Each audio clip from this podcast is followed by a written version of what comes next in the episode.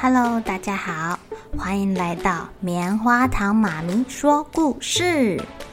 我是棉花糖，很高兴在这里跟大家分享一些好听好玩的故事。偷偷预告一下，每个礼拜五啊，棉花糖妈咪会跟大家讲一系列的原创故事。身体大公司要告诉大家，我们厉害的身体是怎么运作的哟，千万不要错过了。也欢迎小朋友在听完故事后，把你想到的画面给画下来。棉花糖妈咪会把它放在粉丝专页上面，让更多小朋友可以分享你的创意哦。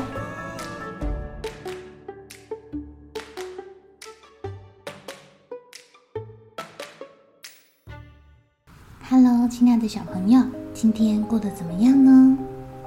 昨天啊，我们讲了金发小女孩跟三只熊的故事。今天呢、啊，要来讲金发小女孩跟小红帽的故事。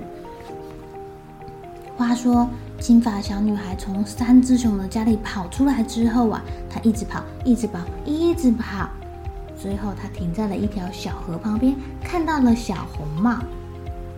小红帽看到惊慌失措的小女孩，就停下来关心她啦，看看她有什么需要帮忙的。而且啊，他还拿出了他准备要给奶奶吃的饼干。哦，金发小女孩就一边吃着饼干，一边跟小红帽说：“今天早上到底发生了什么事情？”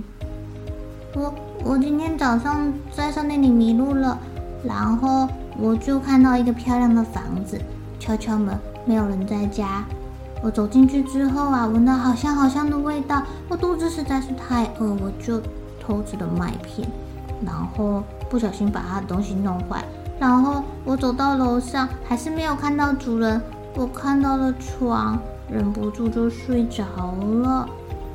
等我醒来之后，我发现有三只可怕的熊瞪着我，吓死我了！我赶快跑出来，还好有遇到你，谢谢你啊！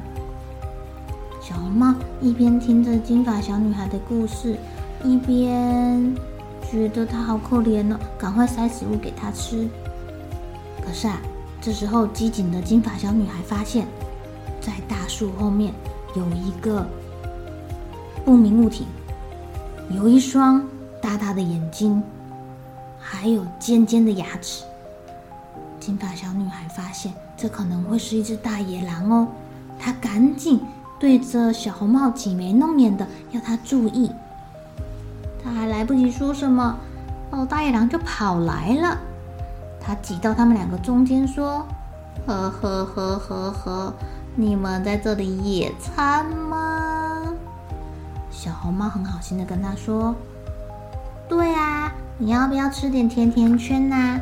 这是我做的哦。”金发小女孩趁着大野狼在拿甜甜圈的时候。一把拉着小红帽就赶快跑跑跑跑跑跑跑跑跑跑跑跑跑！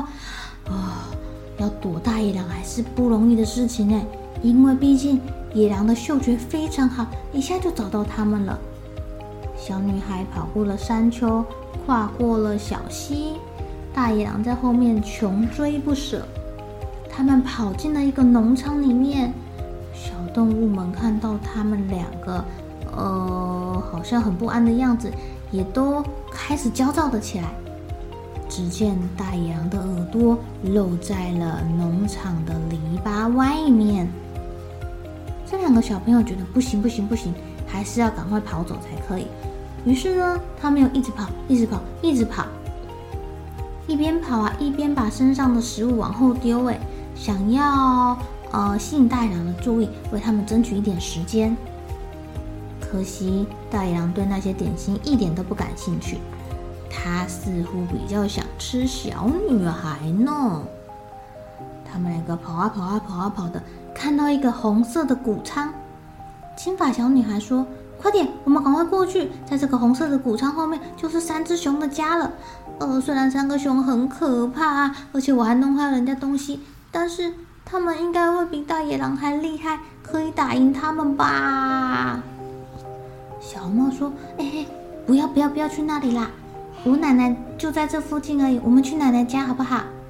呃，我奶奶一个人住，不过她有房子，应该可以挡住大野狼吧？”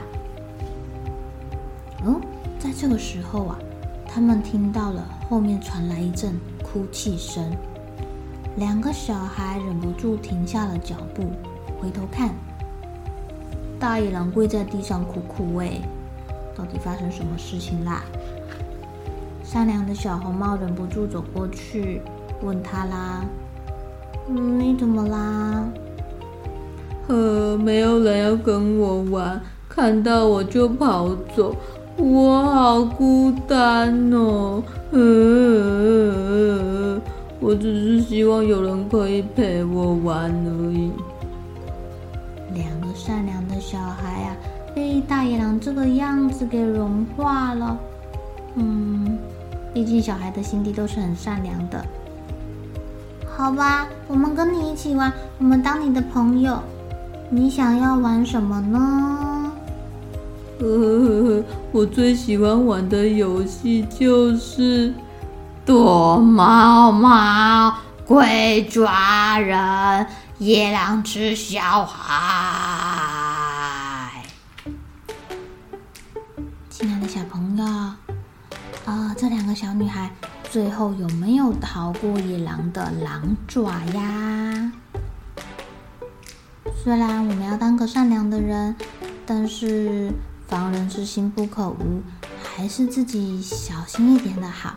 如果真的不确定呐、啊，可以先跟大人说，寻求大人的帮忙，也可以趁机让大人教我们怎么样去判断，这样是不是危险的举动哦。